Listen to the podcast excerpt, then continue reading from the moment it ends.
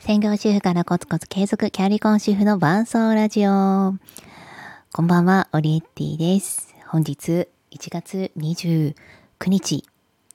いい肉の日ですかね。ただいまの時刻20時59分でございます。えーこのラジオは専業主婦からコツコツ、えーキャリアを積み重ねてきて、自分の家族も子育てもそしてやりたいことも諦めたくないと思っている私オリティが同じように思っている誰かと一緒に、えー頑張っていきたいそんな伴奏ラジオを目指しております。さてさて、えー今日ね寝かしつけなかったんですよ。うちの息子たちは5歳と7歳。まあ、細かく言うと5歳5ヶ月と7歳5ヶ月になります。結構この月齢って0歳から、2歳ぐらいまでの時はうちの子2歳なんですとかうちの子2歳4ヶ月なんですって言うんですけどいつからか、言わなくなって、やっぱり幼稚園に入ってからですかね年少さん年長さんっていうようになってもう小学校に入ったらね1年生ですよね7歳何ヶ月なんていうことはありません。ですがこの1ヶ月が本当に大きいなってやっぱり思うんですよね。あの7歳と5歳とかこう、まあ、うちの子たち8月生まれなので1歳繰り上がった瞬間って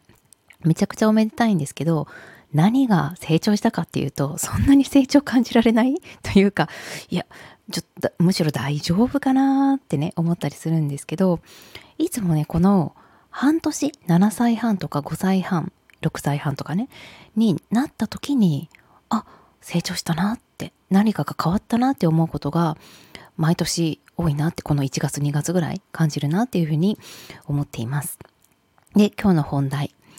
えー子育てでも仕事でもえこれやってて意味あんの？マジ無駄じゃないって思った時こそ天気というお話です。あのこの寝かしつけも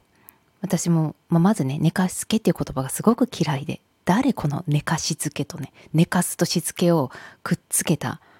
そんなねグランピングみたいないい言葉じゃないじゃんって。めっちゃ嫌じゃんって。だからまあその言葉がまず嫌だったんですけどやっぱり長男が生まれた時の最初はもう全然寝なくてでいろいろ工夫するんですけれどもやっぱり細切れ睡眠になってしまってこりゃまずいって思ったんですよね。なんかね最初はね私の体調がっていうよりは子供がこんだけこう細切れで泣いて寝ててこの子ちゃんと寝れてないじゃん。まずいじゃんって。子供の心配を最初したなっていうふうにね今話してて思いました。なので、まあ、とにかくあのよく寝る子は育つっていうのでこれは寝かさないとこの子育たないんじゃないかと思って必死にあのジーナ式とかあのよく寝る方法っていうのを調べたりスリングとか、えーおひな巻きとかねいろいろ試して、まあ、なんとかかんとか寝るようになったんですけれども今度はですねその寝かしつけをしている時間がもったいないなって感じるようになりました。あの長男が、まあ、生まれて、えー1歳4ヶ月ぐらいの時に私次男を妊娠したんですけどまあつわりがですねひどすぎてその寝かしつけというものを結構それまでうまくいってたんですけど一人寝もできてたんですけどもうね私も横で寝たいっていうあのもうなんか寝かしつけてそのままよいしょってね体を動かして、えー外にね出ていくのもしんどいっていう風になってしまったんですよね。ん、で、まあ、寝かしつけの結構こういいルーティンができてたはずなんですけどゼロかゼロに戻ったのが長男が1歳4ヶ月ぐらいの時です。でその時から、まあ、横にいて、えーまあお話ししたりとかですね時にはこう泣いてぶり返したのをよしよしとねなだめながらいつの間にか私も寝ているという時間になったんですけども自分も体力を回復してきてで、まあ、さらに次男も生まれてってなると気づけばその2人を両腕にね寝かしていてぼーっとね考えているあの時間めちゃくちゃもったいないなって思うようになりました。多分体感としては30分ぐらいだと思うんですけど30分あったら何できるって、まあね、コーヒーと美味しいケーキでゆっくりね味わいながら、まあ、ドラマとか早送りで 早送りでね早送りです CM とか飛ばしたら30分でまあまあ見れるじゃないですかいやだからこの時間ほんともったいないなって思うようになってうん、どうにかしたいって思ったんですよね。で仕事でも最近あの、まあ、淡々とこうねやる仕事とすごく頭を使ってやる仕事って、まあ、どんどういう仕事でも多分何種類かに分類されると思うんですけど私が今やってる広報の仕事はまさにそれですごく頭を使わないといけない部分ともう心を無にしてとにかくやろうってね単純なまあ単純ってわけではないですけどもちろん間違ってはいけないのででも心を無にしてとにかくやり続けないといけないものっていうのがあるんですね。でこのとにかくやり続けないものがまあしんどいのよ最近。やっぱりね何かを考えたり工夫したりっていう余地がもうないこれはもう作業だっていうでこういうえこれ無駄じゃない？えこれ私じゃなよくてもよくないって思った時もう対策としては3つに分かれると思うんですよ。一つはこの仕事を誰かに任せる。あの寝かせ好きっていう人がねもしかしたらいるかもしれないしこういう事務作業が好きっていう、まあ、実はあの今私の会社私があの手伝ってるねベンチャーの会社にも事務好きですっていうねあの方が来てくださってむっちゃ早いんですよね。私だったら多分ちょっとああ嫌だなって思いながらこうちょっと思考がねどちらかってやっちゃうところがめちゃくちゃ早い。うわすごいなって。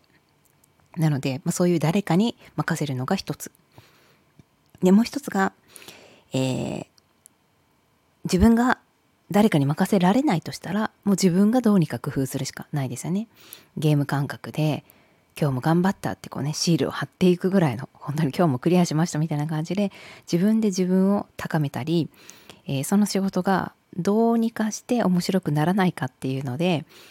あの、まあ、面白くもうねなり尽くしてるところは多いと思うんですけれどもやっぱり数字で出したりすると、まあ、今日は100件やりました、え、次の日110件やりましたってなるとちょっと成長も見えるし100件が1時間でできて110件が1時間でね同じようにできたらそれでも成長も見えるしっていうまあ時間とかねなんかこう目標とか数字的なもので何とかして自分を鼓舞して楽しくさせるというのが一つです。だから寝かしつけとかも結構ね分測ってましたね。えー、今日は40分だった。今日20分だった。今日14分だったみたいな感じで結構細かく数字をつけていて、あ、これ成長したなって思ったら旅行とか行くとね、寝かすけもう一回一からみたいな。今日1時間10分かかったやんみたいな。しかもぶり返したやん。夜泣き2回したやんみたいな時とかもね、ありました。はいまあ、そういうのもねでも蓄積していくとデータになってあこういう時はやっぱり泣いちゃうねっていうのも分かってきたんですけどはいで話を戻して最後3つ目です。3つ目は、やめる。もうやらないっていうやつですね。もう仕事でもそういう事務作業、うん、まあ、まあ、そもそもこの仕事いるっていうのを元から考えてみて、うん。まあ、これは私だけで考えられることではないのであのこの仕事にこれだけの時間と労力がかかっていて、まあ、これだけの成果ですと。いりますかっていうのを、まあ、上司とかに相談をして、うん、じゃあいらないんじゃない？ってなったら、じゃあやめようってなること、えー、私も何回か経験してます。で、子育てでも、本当でもね、子育ての本当にいいところは、自分が工夫をしなくても勝手に成長していってくれるっていうね、あ、なんか気づけばできるようになってたっていう、そういうフェーズが来る時があるんですよね。なので、私がこうね、寝かしつけでもう最近時間も計ってないですよ。もう子供がよく寝るようになったとかね。もう夜泣きも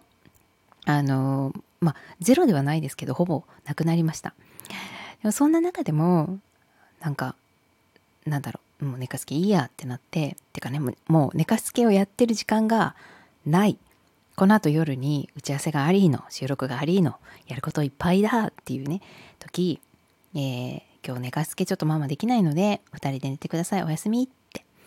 いうこと。えー、ここ、まあ2ヶ月ぐらいですけど、ちょこちょこです。多分3回目かな。今日3回目です、それ。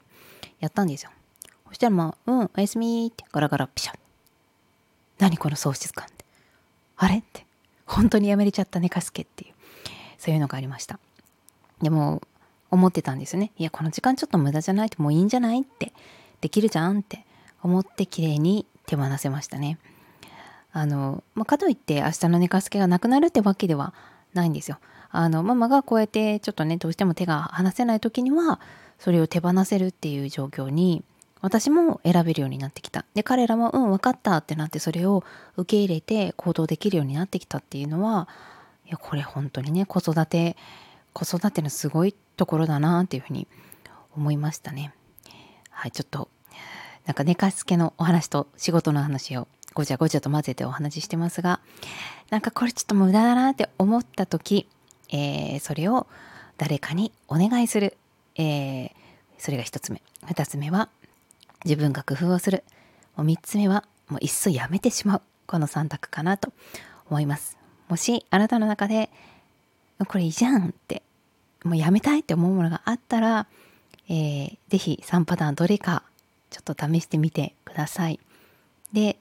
1日ね、1日1回ちょっとそれ試してみて、あ、ちょっとこれ無理だったから次1パターン目、次3パターン目っていう風にね、ちょっとやってみると、何かしら自分の中で心地よいバランスのラインっていうのが見えてくるんじゃないかと思いました。ということで今日はこの辺でまたね